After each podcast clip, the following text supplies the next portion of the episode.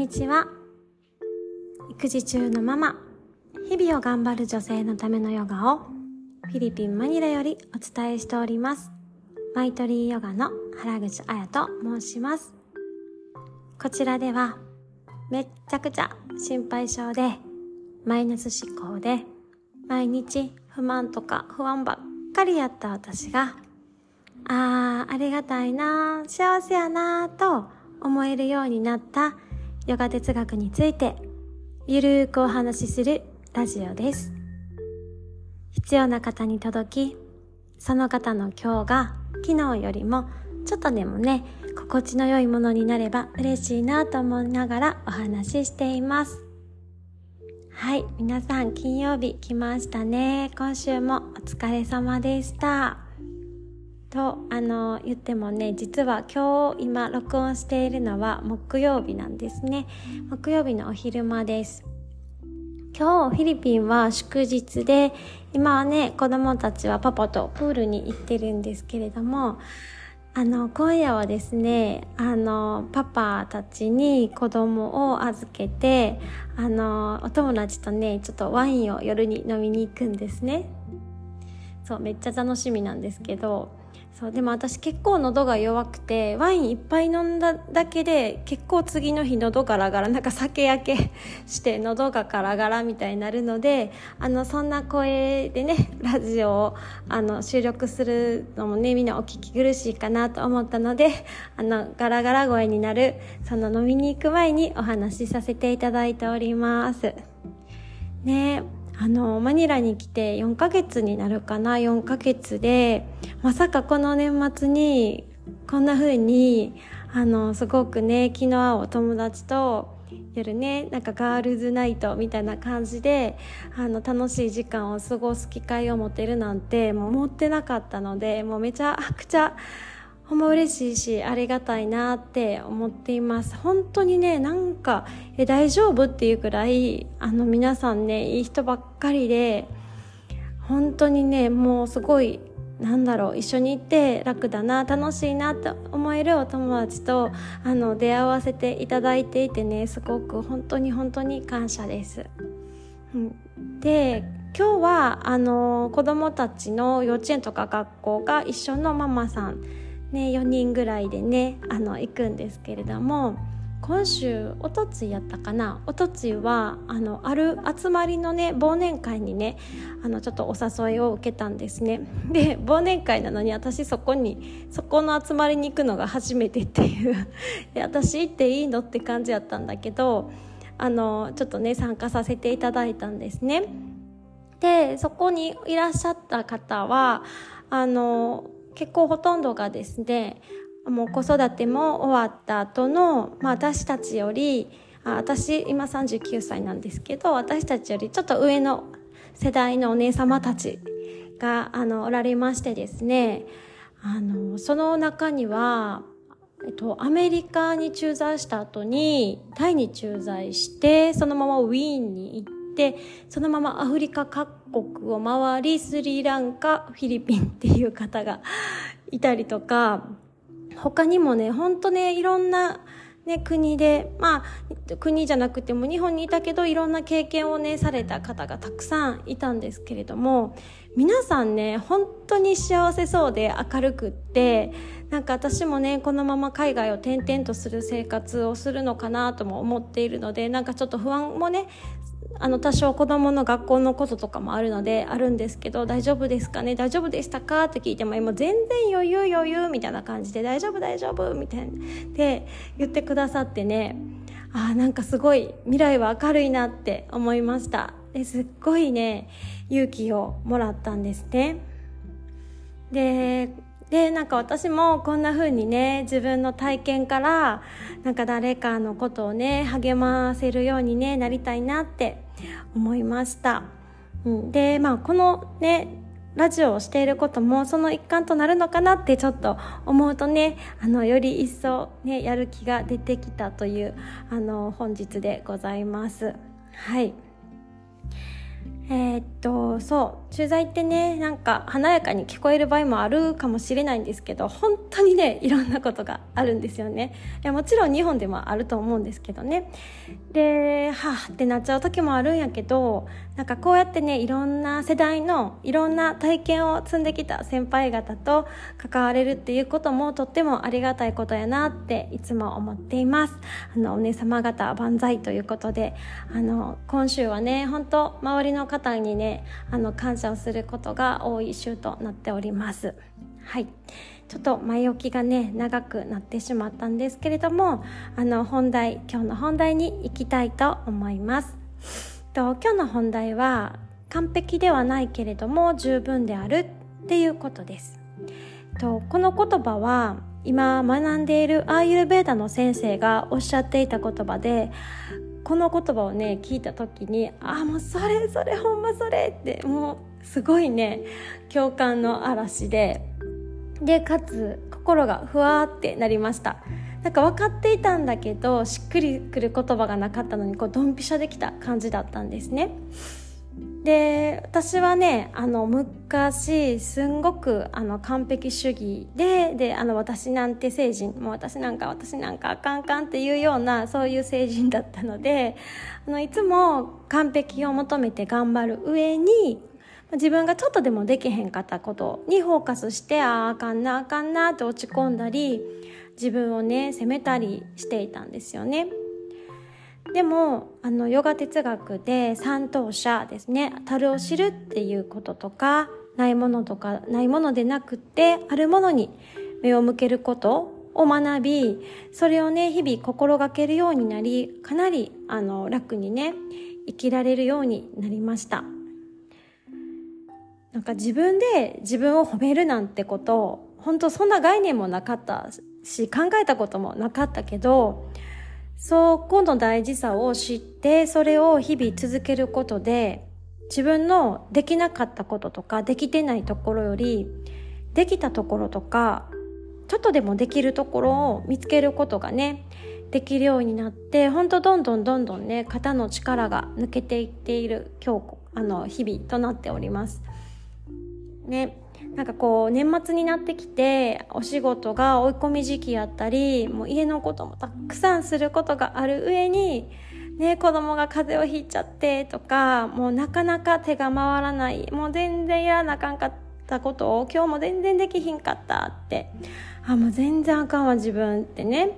いう風になんかちょっと思われる方もまあ、この季節、まあ、季節に関わらずかなでもなんかね年末って汗汗するしさそういう風なね感情になる方もいるかなと思うんですけれども絶対ね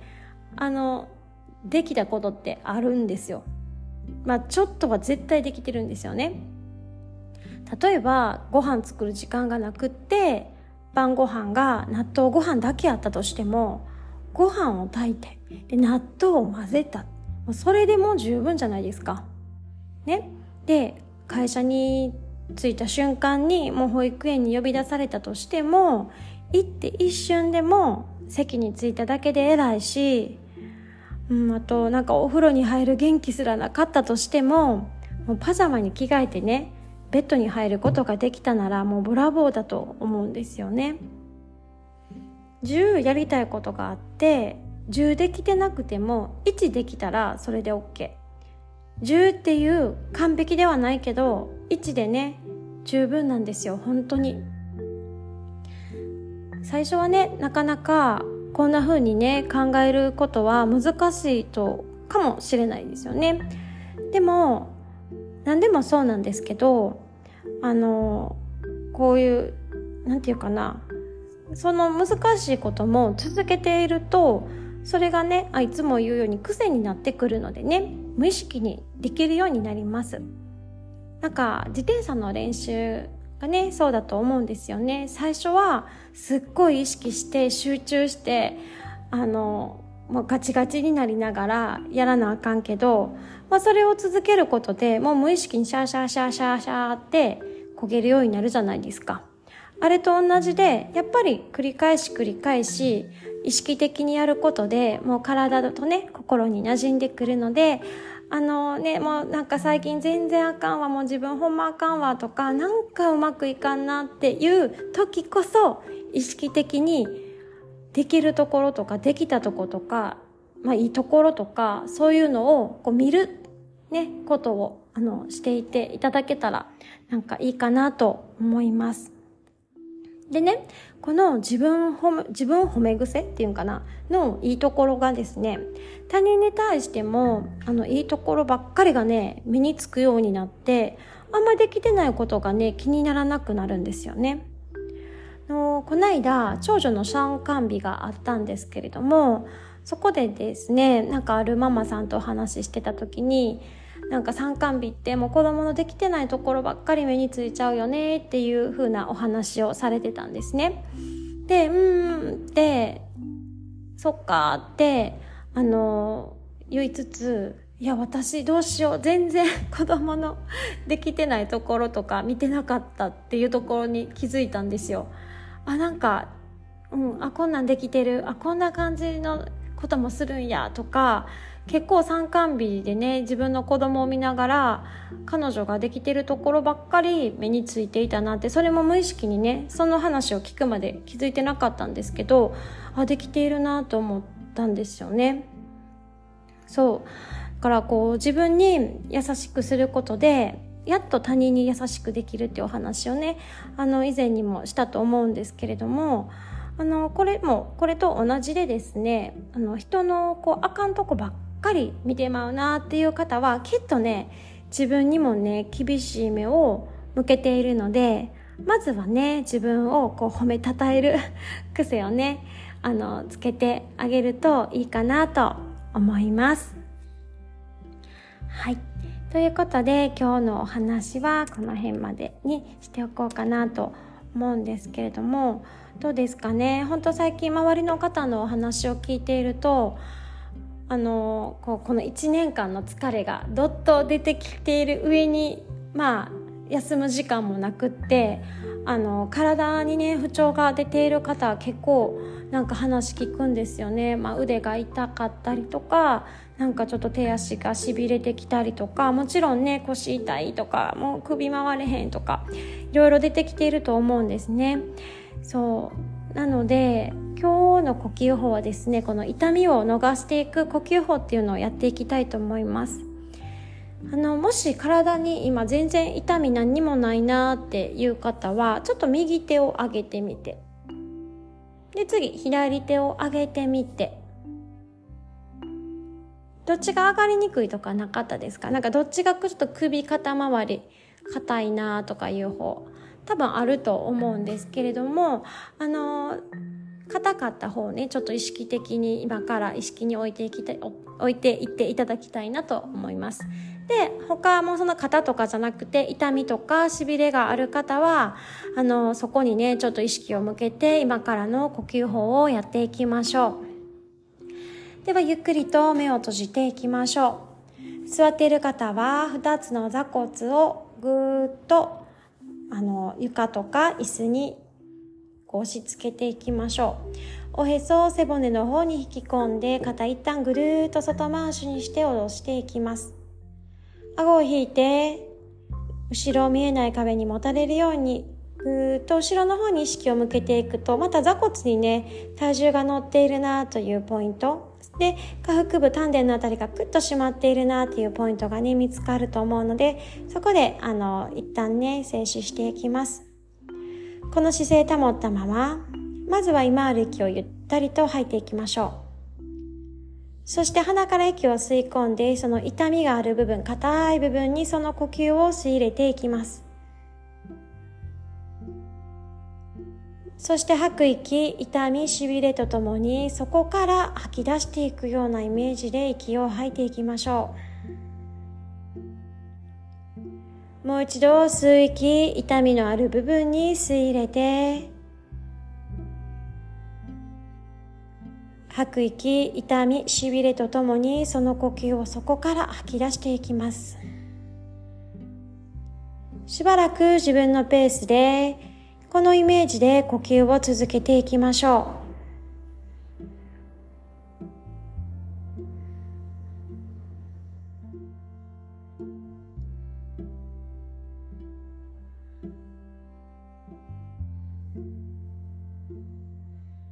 意識をその部分にフォーカスして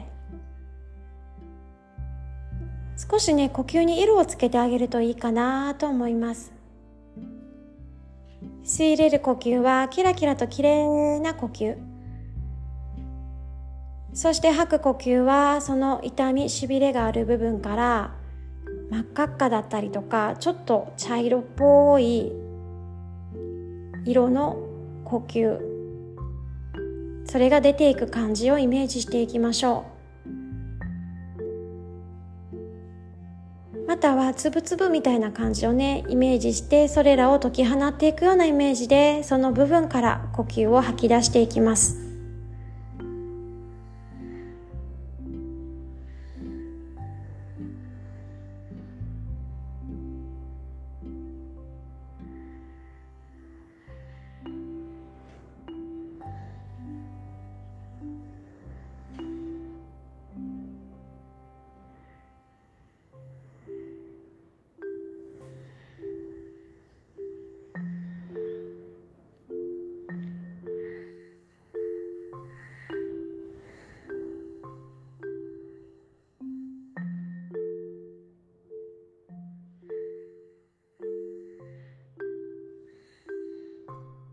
次の吐く息が終わったら、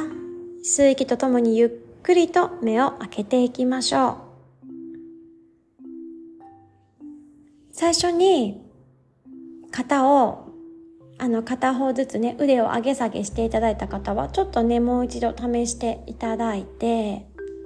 どうですかね？硬かった方が意外と、あの、軽くなっていたりとかしないでしょうか？ね、あの痛みもねこういうふうに本当この人間のイメージ力ってすごくってこれだけですごくねあの痛みとかしびれがね取れていく集中すれば集中するほど取れていくなっていうふうに私もね最初はこれもね苦手でよく分かんなかったんだけどやればやるほどそういう痛みとかっていうのも本当に軽減されるなっていうふうに体験しているので。もしねなんか寝る時とか目をつむって呼吸する時になんか体痛いなとか違和感あるなっていう場所があればこんな呼吸をゆったりゆったりと続けていくことでねやっぱり呼吸に意識を向けていくと自律神経も整ってあの副交感神経がねあの特に吐く息を長めに吐いていくと優位になっていくのであの寝やすくもなるかなと思いますのでよかったらね試してみてください。はい。ではでは今日もあのここまで聞いていただきましてありがとうございました。えー、皆さんあの楽しい金曜日そして週末をお過ごしください。ありがとうございました。